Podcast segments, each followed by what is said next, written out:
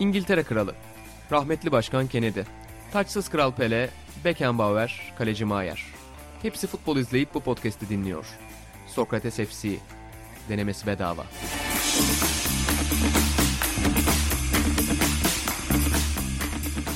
Sokrates FC'den herkese merhabalar. Ben İnan Özdemir, Atan Altınordu ve Burak Balaban'la birlikte Azerbaycan'ın ve Çek Cumhuriyeti'nin favori podcast'i Sokrates FC'nin yeni bölümünde sizlerleyiz efendim. Son günlerde podcast dünyasında, Türkiye podcast dünyasında çeşitli çalkalanmalar var. Öncelikle benim olmadığım bölümde Atan'ın bana dair çeşitli iddiaları olduğunu duydum arkadaşlarımızdan. Bunlara cevap vermeyeceğim. Yani olmadığın bölümü dinlemiyorsun. Senin Ya, olmadı- işine saygın sen böyle böyle bir egosun. Böyle söyleyebilir miyiz? Yani söyleyebilirsin ya da zamanım olmadı diyebilirim. Bu arada gerçekten felaket durumdayım. Yani yayınlarda, şunlarda, bunlarda ama bir mazeret değil. Bütün Sokrates FC ailesinden özür diliyorum burada. Zaten Süper Lig konuşturmuşsun Ata burada insanları. Moderasyon moderasyon dediği de yani 25 Ben dakika konuşturmadım. Ben Süper Süper Lig Lig konuşturmuşsun. konuşmayalım dedim bilakis. Ama konuşalım kararı çıktı. Hadi ben, buyurun.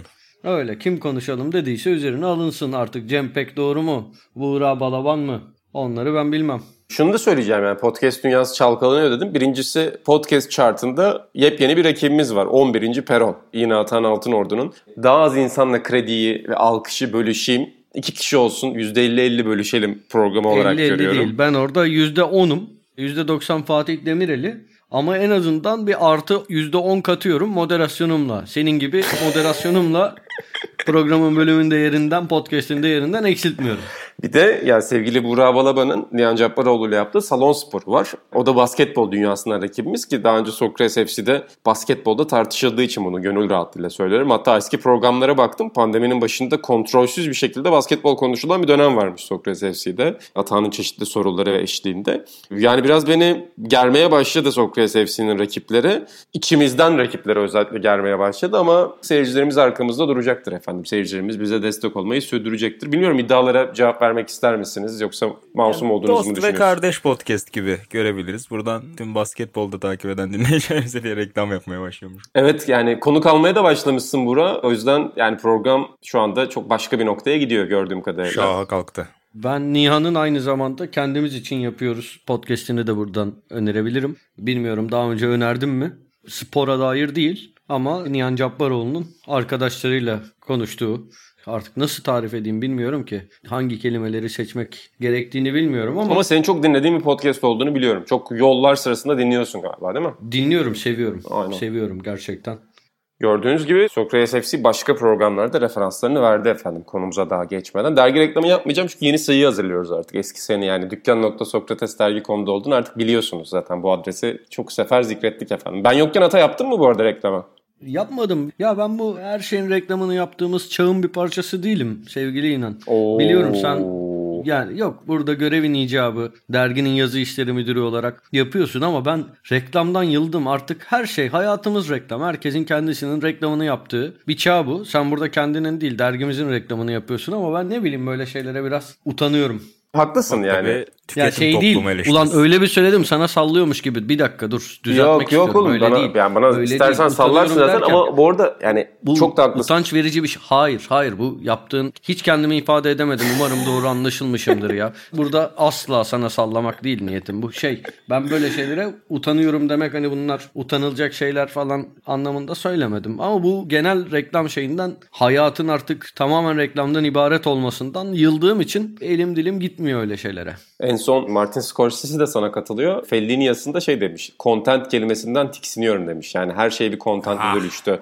Film bir content, şarkı bir content, yazı bir content. Sürekli content tüketme, reklamını yapma. Çağı ki hakikaten haklı. Gerçekten şu an sosyal medyaya girdiğinde insan olarak da hepimiz bir content olduk. Ve sürekli bir pazarlama çabası var tabii. Ama biz bunların dışında duruyoruz şu andan itibaren. Bak 5 dakikayı doldurdum burada. Bu giriş süresi olarak ideal bir 5 dakika. 10 olunca sen azarlıyorsun burada. Seyircilerimizin önünde küçük düşürüyorsun. Hiç haddime değil. Esas konumuza burada geçmek isterim ki zaten futbol dünyasında bu hafta iki tane isim konuşuluyor. Kylian Mbappe ve ve Haaland'ı görüyoruz futbol dünyasının tepesinde ki her sene şey tartışması yapılır. Biz de Sokrates FC'de birden fazla kez Ronaldo ve Messi üzerine konuşmuştuk. İşte onların çağının sonuna mı geldi ya da onların çağının bir benzeri görülecek mi diye.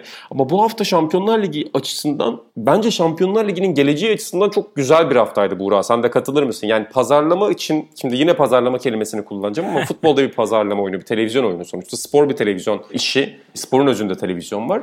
Spor pazarlamacıları özellikle futbol tarafında ellerini ovuşturmuşlardır bu hafta Mbappe ve Haaland üzerinden. Şüphesiz öyle. İki ismi de söyledin. Zaten yeni sahneye çıkan isimler değil aslında Hollanda özellikle geçen seneden beri. Herkes konuşuyor sıkça takip ediyor. Ki belki hatırlarsın bir U19 şampiyonasında yanılmıyorsam 10 oyunculuk bir liste dergiye yazma şansım olmuştu. Orada belirtmiştim dergimizin okurları daha önceden de tanıyordu Hollanda milli takımda yaptıklarıyla.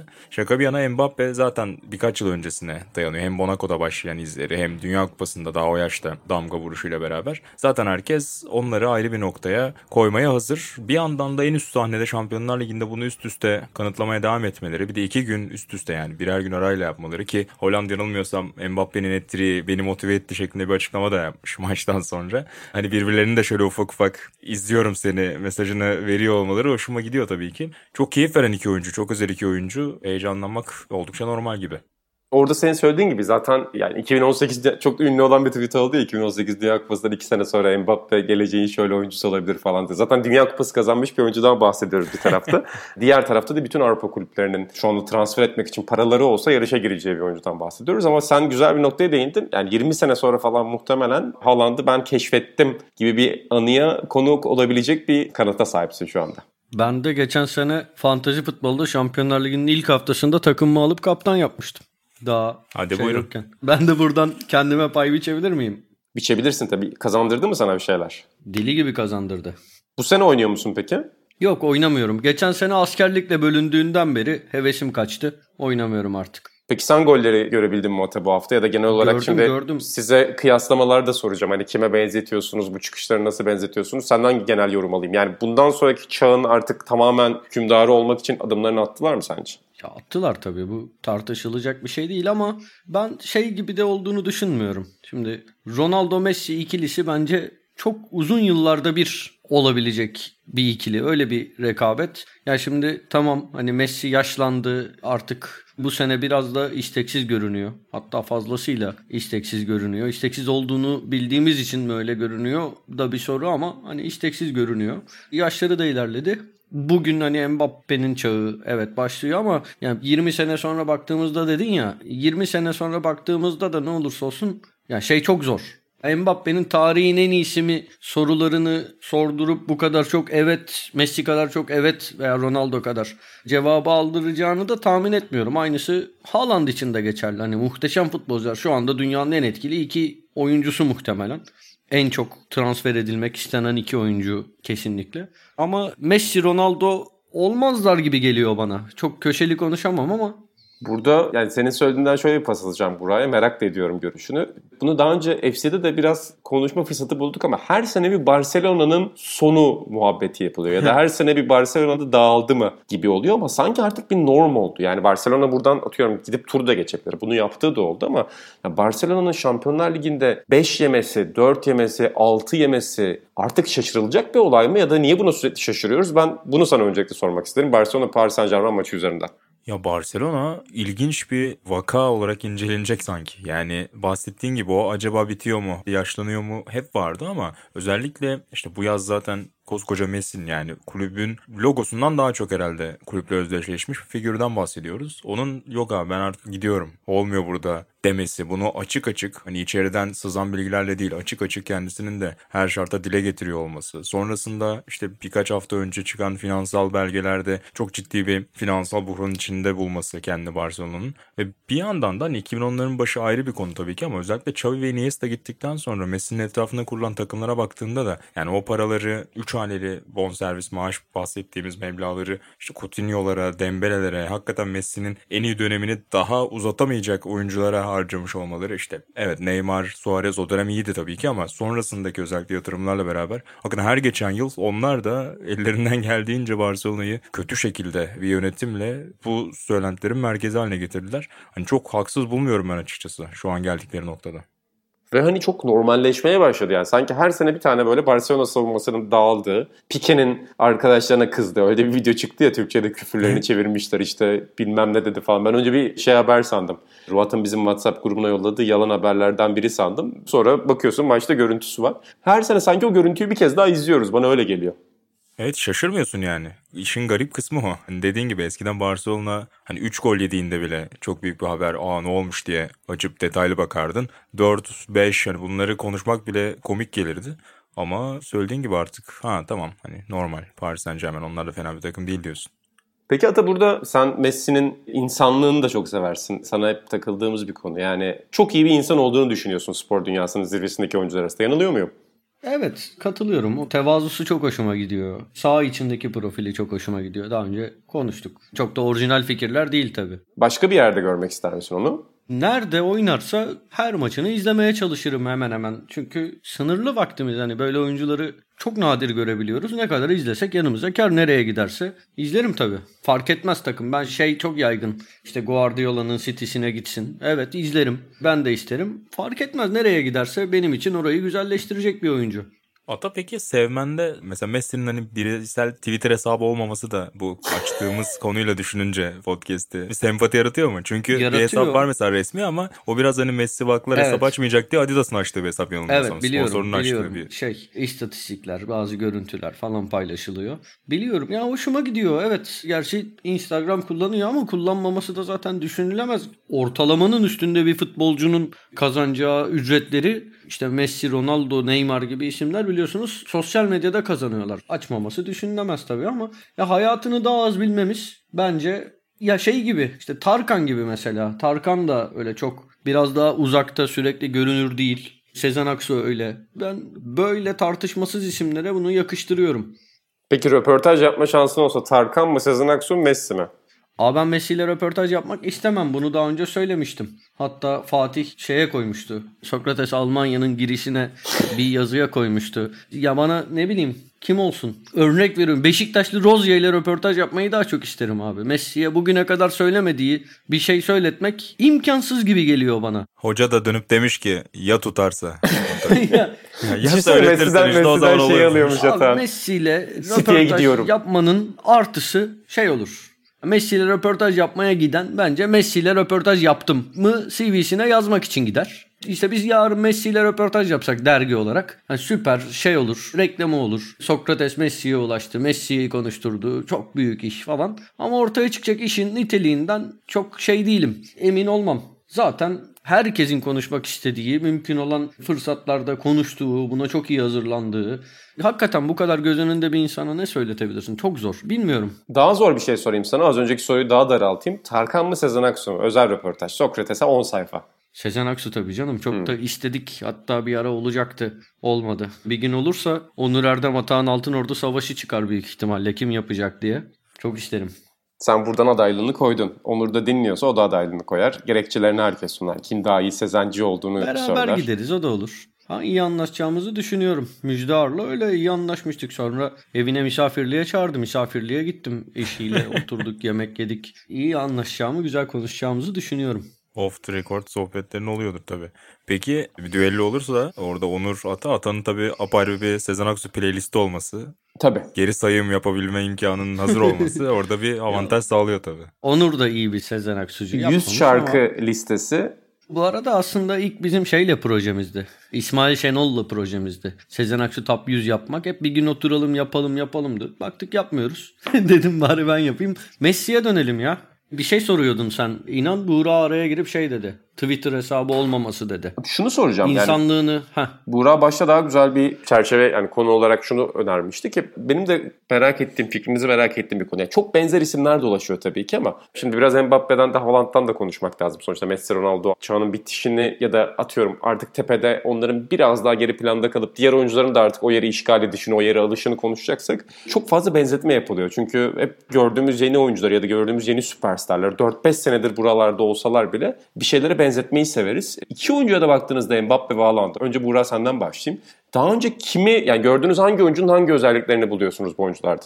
Bu arada şey şerhinde düşeyim şimdi böyle konuşuyoruz hani bitiyor mu ediyor mu diye de hani dönüp çevirse şaşırmayacağın oyuncular olduğu için onunla Kesin. bir elendi bitti dediniz şu oldu diye yanlış anlaşılmasın. Benzetme konusunda yanılmıyorsam Olur'un bir tweet'i vardı. Orada görünce biraz düşündüm acaba hakikaten kime benzetebilirim diye. Haaland'ı hiç benzeteceğim oyuncu yok demişti. Biraz yakın dönemde de izlememizin etkisi olabilir ama ben biraz Batistuta'ya benzetiyorum. Yani güç, Baktığında o kalıba göre çeviklik, bitirici vuruş zaten çok benzersiz görünüyor. Hakikaten çok fazla oyuncuda bulamayacağın yetiler. Ve sonrasındaki o biraz hırs da aynı zamanda. Bati de gollerden sonra acayip o sevinçlerde sanki bir o kadar enerjiyi de orada harcar gibi görünüyor ya. Hollanda'nın da aynı şekilde. Ben biraz benzetiyorum açıkçası. Sonları ve kariyerleri de benzesin inşallah. Batistuta çok daha geç futbola başlayan bir kariyere sahip. Hollanda çok daha erken en üst sahneye geldi. Ama umarız zirve dönemleri benzer. Mbappe konusunda biraz hani gönlüm de kayıyor diyeyim. Thierry Henry gibi görmek istiyorum onu. Hem oyun tarzları hem işte çıktıkları ülke Monaco bağlantısı derken biraz orada Henry'e benzetme niyetim var. Ki ayak içi vurduğu o uzak köşeye gol de biraz tebessüm ettirdi bana. Gerçekten bir Thierry golüydü o da. Şeyi de çok güzel Mbappe'nin. Yani ben zaten 2018 Dünya Kupası'daki performansıyla artık tamamen futbolun tepesine çıkmıştı. Yani orada tartışılacak bir şey yok ama o Arjantin maçı mesela benim için unutulmaz maçlardan biriydi. İnanılmaz. Hatta beraber izlemiştik. Sokrates seyircileri de vardı, takipçileri de vardı. Bu Montea'da da etkinlik alanımızda izliyorduk maçı. Yani gerçekten futboldan son 2-3 senedir düşünüyorum. En zevk aldığım maçları düşünüyorum onların tepesine yazabilirim o maç. Yani Pavar inanılmaz bir gol atmıştı yanlış hatırlamıyorsam o maçta. Hmm. Gelişine müthiş Aynen. bir 90'a vurduğu bir top vardı. Hani Benjamin Pavar için de çok özel bir gündü belki ama Mbappe'nin o yavaş Arjantin savunmasının sağından koşması, solundan koşması yani sanki onun bir 100 metreci gibi diğerlerinin bir 1500 metreci gibi kalması çok dramatikti. Zaten hep Messi'ye denk gelmesi de çok tartışılıyor. Yani bu Barcelona maçında da Pique'yi, Desti ve diğer Barcelona oyuncularını çok yavaş gösterdi. O zaman Arjantin savunmasını çok yavaş göstermişti. Bir açık alanda hem Cristiano Ronaldo'nun en iyi dönemindeki sprintleri, belki o Real Madrid'deki kontratak futbolundaki sprintleri hem de artık o dar alanda bitiriciliği de arttırdığı için, yana çekip vurmaya başladığı için Thierry Henry esintileri de var Mbappe'de senin söylediğin gibi. Diğer tarafta Haaland'a Brezilya'da Ronaldo benzetmesi yapanlar da var belli dönemlerinde. Yani gücü, gücüyle birlikte tekniği, bitirişi. Zlatan İbrahimovic'e benzetenler var. Özellikle medya ile ilişkileri, kamuoyu ile ilişkileri çok benzetiliyor bu anlamda. Atasan hangi tarafta duruyorsun? Birincisi ben tip olarak biraz şeye benzetiyorum. Ivan Drago'ya. Rocky 4'teki. Hmm. Ama şey olarak aklıma benim de iki isim geliyor. Birebir benzetme değil. Sen sorunca düşündüm. Bir hem hızı hem gücü hem bitiriciliği hem iştahıyla Şevçenko'ya biraz benzetiyorum ama daha iyi bir kariyer yapacak Şevçenko'dan bile. Bir sakatlık falan olmazsa herhalde. Ronaldo benzetmesi de bence oturuyor. Brezilyalı Ronaldo. Öyle. Katılıyorum Ronaldo'ya. Mbappe'de de yani şutları Henry'e benziyor. Plaseleri falan. Ama direkt her şeyiyle paket halinde Mbappe'yi benzeteceğim biri gelmiyor aklıma. Haaland'da bu arada Batistuta deyince aklıma geldi. Sen Batistuta'yı çok sevenlerden biriydin. Türkiye'de acayip bir fenomendi çünkü bir ara. Herkes kadar seviyordum öyle. Arada hala açık gollerini izliyorum ama öyle özel bir hani Batistuta hayranı değildim. Seviyordum yani. izlemeyi seviyordum da bütün futbolcular içinde hani şey futbol özellikleriyle tabii. Evet seviyordum. Onur bayılıyordu galiba. Bizim evet o bayılıyor. İlhan zaten çok sever. Aynen İlhan Özgen çok sever. Düşünüyorum çünkü 90'lar sonra 2000'ler başında işte Türkiye'de çok fenomenal oyuncu vardı. Şeyi de hatırlıyorum böyle internette ilk işte bloglar açıldığında, sosyal medya başladığında falan çok insanın avatarında Batista fotoğrafı, çoğu insanın blogunda Batista fotoğrafı olduğunu görüyorum. Yani bizde tabii televizyon yayınlarının da belli açılardan etkisi var. Farklı açılardan dokunan bir oyuncu Batista. Ama aynı şey mesela Brezilya Ronaldo'nun işte hep anlatılır yani tabii kaç kişinin canlı izlediği tartışılır. Geçen Clubhouse'da da bu konu açıldığında konuşmuştuk. Yani Compostela maçındaki o golü çok örnek gösteriliyor mesela ki hem Mbappe'nin hem Haaland'ın dönem dönem bütün savunmayı öyle dize getirdiği pozisyonlar izliyoruz. O golü de tabii ki o dönem televizyon yayının olmasıyla birlikte Türkiye'de inanılmaz etkisi olan gollerden biri. Sonra Raps'ın belgesellerinde falan da tabii ki sürekli yeniden üretildiği için öyle bir imge var. Ama yani Burhan dediği gibi bütün bunları konuşurken şey şehrine düşmek lazım. Barcelona'nın her sene sonu gelir. Messi'nin ve Ronaldo'nun her sene sonu gelir. Sonra da bir şekilde her sene bu oyuncular kendilerini var edecek bir şeyler kendilerine bulurlar. O yüzden de her zaman temkinli konuşmak gerekiyor burada. Başka var mı ekleyeceğiniz? Burada size bir soru daha soracağım. Onun üzerinden sorumu sorayım hatta. Mbappe'nin şu Pique ile olan fotoğrafı çok tartışıldı, çok konuşuldu, çok da fazla paylaşıldı. Hatta Lekip farklı hmm. bir açıdan kapağına koymuş ki ben o açıyı da çok beğendim. Hani diğerindeki kadar hızlı göstermese bile Pique'nin çaresizliğini çok güzel gösteriyor. Biraz bu hatta şey benzetmesini yaptım yayından önce. Maradona'nın Belçika fotoğrafı gibi. Tabii ki o fotoğrafta çok daha fazla oyuncu var ki fotoğrafı daralttığındaki etkiyle geniş açıya aldığındaki etki biraz daha farklı. O fotoğrafa dair yorumunu soracağım Buğra. Bir de var mı böyle çok hoşuna giden ya posterini yapsam eve asarım diyeceğim futbol anları? Ben araya bir şey ekleyebilir miyim bu konuya Tabii. geçmeden önce?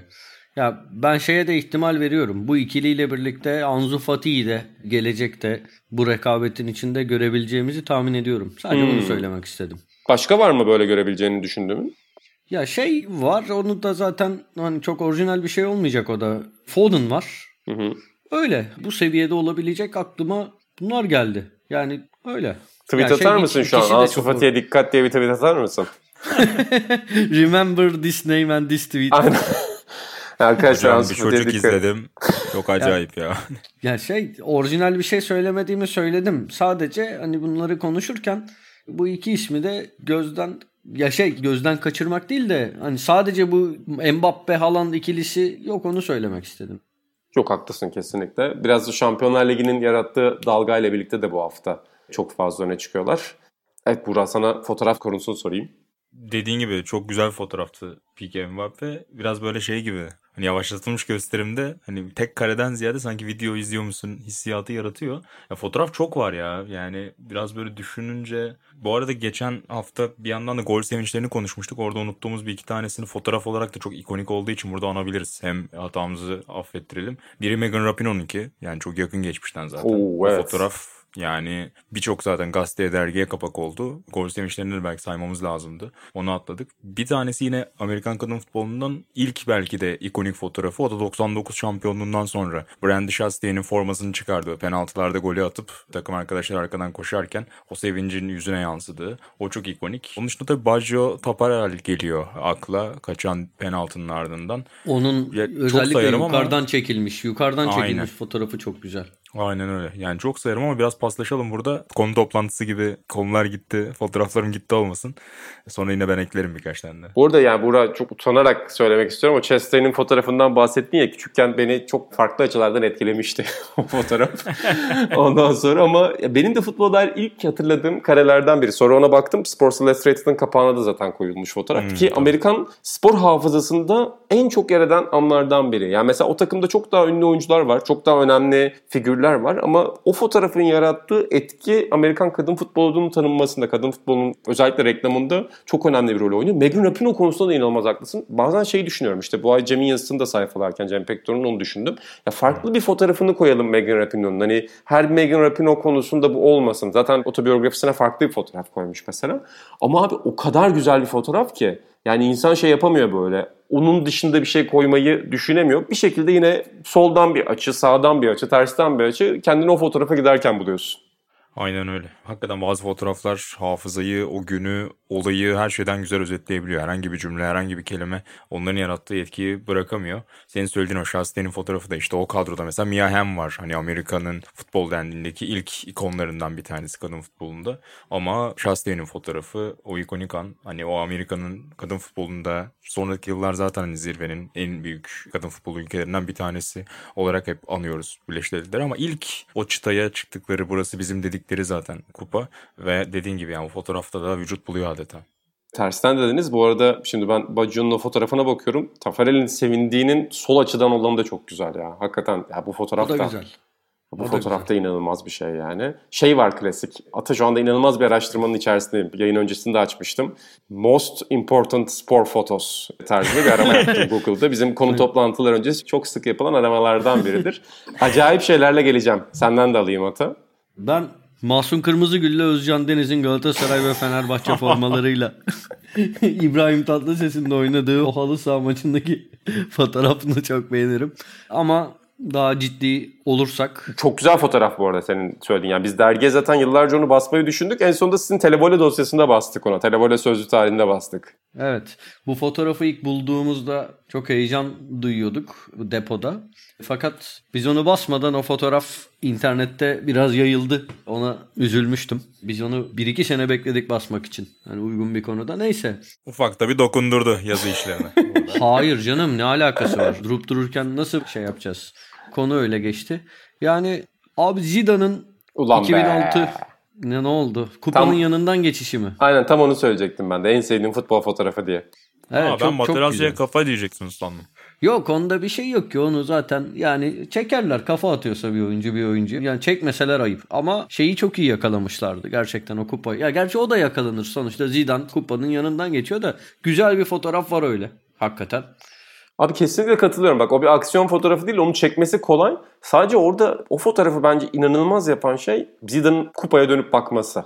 Evet. Yani Evet. Zidane da zaten bilmiyorum yani bunu düşünerek yapmıyordur ama bazı insanlarda özellik vardır ya hani sahneye girdiğinde hep şey derler. Biri odaya girdiğinde bütün gözleri üzerine çeker. Zidane'ın futbolunda da o vardır ya zaten. Bütün gözleri bir şekilde topukla topa alışı, üzerinden geçişi. Yani çok büyük bir şovmendi Zidane tabii. En trajik anı bile sahada adamın çok güzel görünüyordu. Ata yalnız Kutay Ersöz'e selam olsun onun gibi bir muhalefet edeceğim. Bahsettiğin iki anı kıyasladım. Kırmızıyı görmüş çıkarken tüm kamera onu çekiyor bir yandan. İlla bir kare yakalanabilir ama Doğru, futbolun doğru. topun olmadığı bir noktada bir anda o kafayı atıyor. Aslında sanki o kafa anını yakalamak daha zor gibi geliyor bana. Var mı bu arada kapağını yakalayan bir fotoğraf? Tam böyle işte Var, var. Materazzi Var. 90 derece hani havada daha düşmeden Zidane'ın da kafası eğikken var. Tam böyle göğüste değil ama. Çok haklısın. Da bir yandan da tabii hani sadece Zidane'ı takip eden fotoğrafçı bile vardır. Kaç tane fotoğrafçı var Dünya Kupası finali. Ama ben şu açıdan söylüyorum. Abi zaten işe fotoğrafçılık açısından yaklaşmıyorum burada. Zaten o kafayı hani her türlü açıdan 10 kere 15 kere izleme imkanı bulduk. Ama o şeyin yarattığı his başka. Yani bir fotoğraf karesinde gördüğümüz bir şeydi Zidane'ın çıkışı. Veya bilmiyorum finalde yayınlandı mı bilmiyorum hani öyle hatırlamıyorum da. Bilmiyorum, belki bir de hani onun anlamı var. Zidane'ın attığı kafa hani şey bilmiyorum mesela inan çok büyük bir Zidane sever. O kafayı herhangi bir açıdan olumlu görüyor mu? Yok işte değerlerine laf söyletmedi. Yok işte abi ya ben hala çok üzgünüm. edildi. Yani şöyle Kötü bir futbol anı o. evet sen çok kötü bir futbol anı. Bir de ben Altında maalesef anlam yok. rezil olmuştum abi sonra. İşte bu konuya dair haberler çıktı ya işte Materazzi Zidane'ın kız kardeşine şöyle bir şey söylemiş. İşte Zidane da burada kalem düşürdüm podcast ses olarak. Çok sert bir kalem girdi. İşte Zidane da dönmüş, işte onurunu savunmuş, aile değerlerini savunmuş falan. Detaylarını bilmiyorum tabii de bir gün Burak Baran Anadolu Lisesi'nde İstiklal Marşı öncesinde beklerken beni futbol konularında çok sinir eden bir arkadaş vardı. O dönemin klasik muhabbetleri işte bizim takım büyük yok bizim takım şunu kazandı. İşte ben diyorum ki Platin'in şöyle bir sözü var büyük takımlar küçük takımlar falan. Anlamsız diyaloglar yaşıyorduk Ulaş diye arkadaşımla. Ulaş'a dedim ki bak işte Zidane'ın şöyle bir şeyi varmış falan. Ulaş da buna inanmadı. Bütün okula yaydı. Ya dedi işte İnan da şöyle uyduruyor, böyle uyduruyor, böyle şey yapıyor falan. Abi adım Zidane Materazzi konusunda yalan haber yapan birine dönmüştü. O yüzden de o anın benim için iki farklı anlamı vardır. Yani hem ana üzüldüm sonra da çok pişman olmuştum o saçma diyaloğa girdiğime. Buradan da bizi dinlemeyen Ulaş kardeşime selam etmiş olayım. Belki Zorbalığa Azerbaycan ya da Çekya'daysa hayatını oraya götürdüyse dinliyor olabilir. Ama gerçekten şey bir insandı ya. Benim damarıma çok sert basabiliyordu futbol konularında. Hayatımda en sinirlendiğim 10 futbol anının 8'inde kendisi vardır yani. Deyip sana bırakıyorum burada başka fotoğraf. Materazzi demişken ben bir Inter Milan derbisinde hatta iki fotoğrafı birden anabiliriz çünkü birbirinin benzeri. Ortalık böyle tribünler alev alevken oyun durmuşken Materazzi ile Rui Costa'nın sarılıp olayları izleyen bir fotoğrafları var. Tabii akla bir de Lincoln Roberto Carlos fotoğrafını getiriyor. Önde kavga varken o da ikisi de çok çok güzel fotoğraflar. Materazzi deyince aklıma o geldi. Rapino deyince aklıma şey geldi. Paris Saint Germain maçında Messi'nin tribünle kucaklaması mı denir? O geldi. Abi o da çok ilginç bir konu bak. O maçı hatırlıyorsun yani çok konuşulan bir şeydi sonra. Maçı çeviren oyuncu Neymar'dı ama Messi'nin karizması Evet, ve o fotoğrafın güzelliği abi. Mesela o fotoğrafa dair biz o maça dair bir dosya yaptığımızda o fotoğrafla açıyorduk dosyayı. Çok güzel bir fotoğraf. Yani böyle bir halk bütün sevgisini yani milyonlar sanki bütün sevgisini bir işte siyasi lidere bir kurtarıcıya vermiş gibi çok acayip bir poz. İşte pozların karelerin böyle bir değeri olabiliyor dönem dönem. Katılıyorum. Hatta Neymar'ın gidiş etkenlerinden bir tanesinin o maçta bile Messi'nin daha çok konuşulması olduğu konuşuluyordu. Tıpkı benzer dönemde Kyrie Irving ve LeBron'un yaşadığı gibi. Deyip oradan bir an. Bu arada LeBron'un bloğunun da maalesef yani çok güzel bir videosu var ama çok da güzel bir anlatım var ama bir fotoğraf yok mesela. Biz 2016 sonrasında LeBron'un bloğunu işlemeye çalıştığımızda olmuyor. Yani blok pota da işin içine girdiği için mesela bloğun çok güzel görünme ihtimali çok zor. Aynen. Bir de herifin nereden geldiğini görmek Orada mesele yani nefesini kesen çok kısa sürede çok uzaktan gelip onu yapması. Hani fotoğrafta zaten gelmiş olduğu için o kısmın etkileyiciliği de gidiyor söylediğin gibi. Benim duygusal hatırladığım bu arada bir de şey fotoğrafı vardı. Iniesta'nın son maçından sonra hatırlıyor musunuz? Stadın orta sahaya gelmişti. Herkes stadı boşalttıktan sonra orta sahanın ortasında oturup böyle herhalde kendini mi dinliyor yoksa anılarını mı gözden geçiriyor. Orada da biri fotoğrafını çekmişti. Ha, o çok sen güzel söyleyince böyle hatırladım. Ben şey, şey diyeceksin zannettim. Dünya Kupası finalinde attığı gol sonrası tişörtün. Onu diyeceksin zannettim. Şimdi sen söyleyince hatırladım onu evet. Doğru o da çok net bir fotoğraftı tabii ki yani kupa ve zaferi getiren golde bir yandan başka biriyle beraber onu kutluyor olması hayatını kaybeden Dani Harke'yi almıştı. Ama benim dediğim şeydi Barcelona'daki Nou Camp'taki son maçı o da böyle bir yürekleri cız ediyordu. Yok gerçekten o da çok güzel fotoğraflardan biriydi. Bir tane hatırlamaya çalıştığım bir fotoğraf var şu anda hatırlamaya çalışırken de müthiş kaynaklarından yararlanmaya devam ediyorum. Kaynaklar genelde ama şeyle başlıyor. Yani bir Maradona ile başlanıyor. O Maradona fotoğrafı da o kadar ikonik bir fotoğraf ki 8 kişinin bir kadrajda olduğu. Esas ha tamam şimdi buldum fotoğrafı. Bak çocukken gördüğüm ve en etkilendiğim futbol fotoğraflarından biri abi. Robbie Fowler'ın çimi kokladığı yani golden sonra ha. çimden nasıl anlatsam bilemedim şu an sansürlüyorum kendimi. Uyarıcı madde Evet uyarıcı Geçen madde kullanıyormuş gibi yaptığı fotoğraf. Abi o fotoğraf Gol dergisinde ben görmüştüm onu ilk. İşte Gol dergisinin bir sayısında bir Fowler kapağı vardı ama kapakta bu fotoğraf mı vardı emin değilim. İçeride yazı vardı. Yazının içinde işte Robbie Fowler'ın kariyerindeki önemli anlar anlatılırken bu fotoğraftan da bahsediliyordu. Bir de internetin falan yok o dönemde. Hani çok kısıtlı şeylere ulaşabiliyorum. Yeni yeni merak salmışım. Abi beni hayattan etkileyen şeylerden biriydi. Yani yazıyı da yazını sallayacağım ama değil bence ya. Yok Ogan Tarhan değildi o yazıyı. Ogan Tarhan geliyor akla. o son sayfayı son sayfada sanki bir yeri vardı onun abi. Bu yazı çeviri de olabilir. Başka birinin de yazısı olabilir. Belki Gol dergisi elinde bulunanlar bize atarlar. Öyle güzel sürprizler oluyor. Daha önce Fast Break'in bir sayısını atmıştı. Ofiste var aslında da işte biz ofiste değiliz. Ama dediğiniz gibi genelde bunlar üzerinden gidiyor. Mbappe de kendine güzel bir fotoğraf bulmuş oldu. Yani her yerde kullanır kariyerinin devamında bundan sonra. Kesin öyle. Bu arada Maradona'yı andın. Onun fotoğraflarıyla bitirelim istersen. Hem işte 50 attığı gol hem sen barajdan bahsettin. Hem de veda fotoğrafı gibi görebileceğimiz aslında oyunculuk kariyerine. 94'te Yunanistan maçında attığı golden sonra kameraya koşup o biraz daha yaşlanmış haliyle çıldırırcasına böyle kameraya sıracakmış gibi geldiği o gol sevincinden sonraki fotoğraf da çok ikoniktir. Zaten sonraki maç o doping kontrol muhabbeti ve kupadan veda edişi. Bir de İlhan'ı anacağım fotoğraf var. Onu not almıştım. 78 finalinden sonra Fiol ile Tarantino kutlarken kolsuz bir taraftar gelip onlara başını yaslıyor. O kutlamanın bir parçası oluyor. Hatta yıllar sonra onun bir reklamını da çekmişler yanılmıyorsam o taraftarı bulup. O da çok acayip fotoğraf ya. Belki podcast paylaşırken sosyal medyada fotoğrafı da bulur atarız. Daha önce yazısında yazmıştı yanılmıyorsam İlhan. Hakikaten benim gördüğüm en acayip fotoğraflardan biri o da. Ben birkaç tane daha ekleyebilir miyim? Ekle tabii ki. Türkiye'den hatta Beşiktaş, Fenerbahçe, Galatasaray, Trabzonspor tarihlerinden birer tane fotoğraf. Birincisi Hami'nin 11 futbolcuyu baraja dizdiği free kick. Yani 10 futbolcu artı kaleci hepsini tek kadrajda buluşturan. Biliyorsunuz değil mi o fotoğrafı Beşiktaş Aynen. maçında. Bir tanesi o. Çok çok güzel bir fotoğraf olarak. Yine burada İlhan'ı anabiliriz. Beşiktaşlı Suat Mamat'ın İsmet Gümüşdere'nin objektifinden çıkan çok güzel. Adeta uçtuğu bir fotoğraf var. Hatta yani şimdi önümde Google var. Suat Mamat, İsmet Gümüşlere yazınca çıkıyor mu ona bakayım. Evet çıkıyor. Ünlü bir fotoğraf da yani uçuyor. Çok çok çok güzel bir fotoğraf olduğunu düşünüyorum. Ayaklar bir tarafa bakıyor, kafa bir tarafa bakıyor, top başka yerde. Burada İsmet Gümüşdere'yi de anmış olalım. Ben çok bakardım fotoğraflarına. O kitap da hala evimdedir çok önemli bir spor fotoğrafçısı. Hani öncülerden Türkiye'de belki İlhan daha iyi biliyordur. Belki hani direkt öncüdür. Yazmıştı İlhan Baba da İsmet Gümüşdere'yi bizim Toprak Sağ sayfalarına. Ekim 2015 sayısını hatta onu da söyleyelim. Merak edenler olursa bakabilir orada. Şey beni hani olay zaten çok duygusal da çok güzel bazı fotoğrafları var. Hani soğuk havalarda kat kat giyinmişken bu Fenerbahçe tribünlerindeki Mümtaz amcayla İhsan teyze tribünün fotoğrafları belki sağ dışı yani bir tribün fotoğrafı ama çok duygulandırır, çok hoşuma gider. Öyle fotoğraflarını görmüştüm. Tek bir fotoğraftan bahsetmiyorum ama ya öyle burada şey yine fotoğrafçı bakış açısıyla söyleyemiyorum bunları tabii. Ama Sen an, an üzerinden söylüyorsun bunları. Hani fotoğrafın üzerinden? yani o anların değeri üzerinden söylüyorsun. Yani iyi fotoğraf Evet, kötü ama yani- fotoğraftan ziyade. Evet yani demin iyi bir fotoğraftan bahsetmiştim ama onları da hani şey bu neyse işte anlatabildim derdimi diye düşünüyorum. Çok detayda boğulmamak gerek. Bir de işte UEFA Kupası finalinde Bülent Korkmaz'ın o kolu sarılıyken ki yüz ifadesinin çok şey anlatan çok güzel bir fotoğraf olduğunu düşünüyorum. Bu arada hani bak eskilere demin gidince aklıma şey de geldi.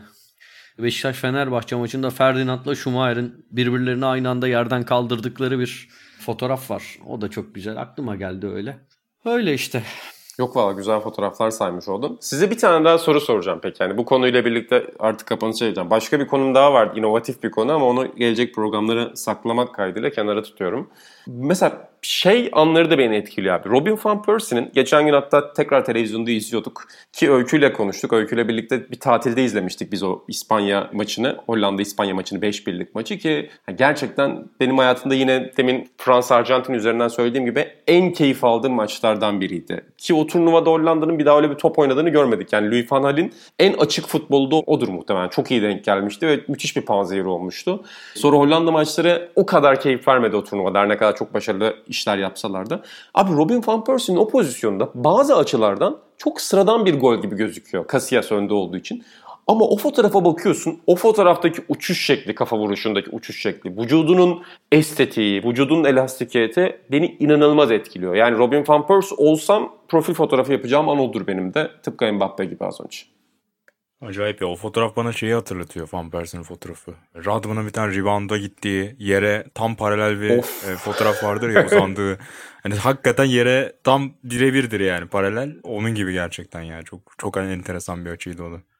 Artık biraz daha tabii kolaylaştı hareketli fotoğraflar çekmek eskiye göre. O yüzden o tip anların da yapılabiliyor. En kötü karesini alıyorsun zaten çok yüksek çözünürlüklü ama gerçekten çok çok etkileyici fotoğraflardan biriydi.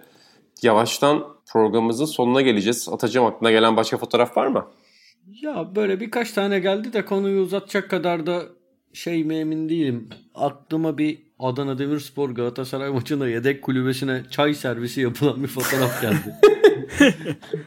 Şeyin fotoğrafı var mı ya? Denizli'ye değişiklik öneren polisin videosu ha yok. var ya. onu, onu, ya ben görmedim. Ben görmedim ama video çok iyi gerçekten. ya bir şey miydi ya? Cavit Çağlar mıydı? Galiba Cavit Çağlar Bursa Spor Başkanı iken bir maçı helikopterden izliyor. Onun fotoğrafı vardı. Sahanın üstünde helikopter geziyor. Böyle. Peki Ata sana son bir şov sorusu soracağım. Şimdi fotoğraf video deyince aklıma geldi. Siz Iniesta deyince de aklıma geldi. Basketbolda şey geleneği vardır Ata. Şut yani sen 70'lerden sonra takip etmediğin için çok ufak özetleyeceğim. O gün şut performansı kötü olan oyuncu. Sen yıldız bir skorersin çıktın 12'de 3 attın abi ya da 17'de 4 attın. Çok kötü bir gece geçirdin. Ama biliyorsun ki medya orada. Maç sonunda soyunma odasında hemen üstünü başını değiştiriyorsun, yeniliyorsun. Gelip boş tribünler ve boş potalar önünde şut çalışıyorsun 2 saat boyunca. Sen de sahneyi doldurmayı çok seven bir figürsün. Hep bahsedersin spor kariyerinde. Bunu yapar mıydın? Yani böyle bir fotoğrafının olmasını ister miydin? Böyle bir videonun olmasını ister miydin? Güzel şov. Çok güzel gelmiş hakkına. Yapanı kutluyorum. Hakikaten güzel. Takdir ettim. Değil mi? Hem çalıştığını gösteriyorsun ki bu arada samimi çoğu da. Yani çalışıyorlar. Çalışmak için yapıyorlar. Sadece bir şov tarafı Ya da var. yarın da çalışırsın abi. Şey değil. Burada şov var. Yarın da çalışırsın. Sonraki günde çalışırsın. Bu bu güzel bir şov. Çok güzel. Çok takdir ettim. Bilmiyordum bunu. Buradan da takdirini almış oldu. Birçok NBA'in önemli skoreri bunu yapar. En son Luka Doncic'te gördük. Luka Doncic geldi ki sezon başında biraz şut performansı düşüktü. Hangi maç olduğunu hatırlamıyorum. Bir maçtan sonra bu sezon onu göstermiş oldu. Deyip programımızı kapatalım. Rakip podcastlerde olan sevgili arkadaşlarımla bugün Sokrates FC kaydettik. sevgili Buğra Balaban ve sevgili Atan Altınordu. İnovatif fikirlerle yani baraj arkasına yatan oyunculardan kornerlerde içeriye hücum eden takımlara kadar çeşitli konuları gelecek haftalarda konuşmaya devam edeceğiz. Sokrates FC'de futbol gündeminin farklı köşelerine gitmeye devam ediyoruz. Yine katkılarınızı, yorumlarınızı, sevdiğiniz fotoğrafları, unuttuğumuz, özellikle Buğra ve Atahan'a kızmak istediğiniz, yani bunu nasıl unutursunuz dediğiniz fotoğrafları bize hafta boyunca atabilirsiniz. Güzel sözleri de bekliyoruz efendim. Yeni bölümlerde görüşmek üzere diyelim. Hoşçakalın. Hoşçakalın.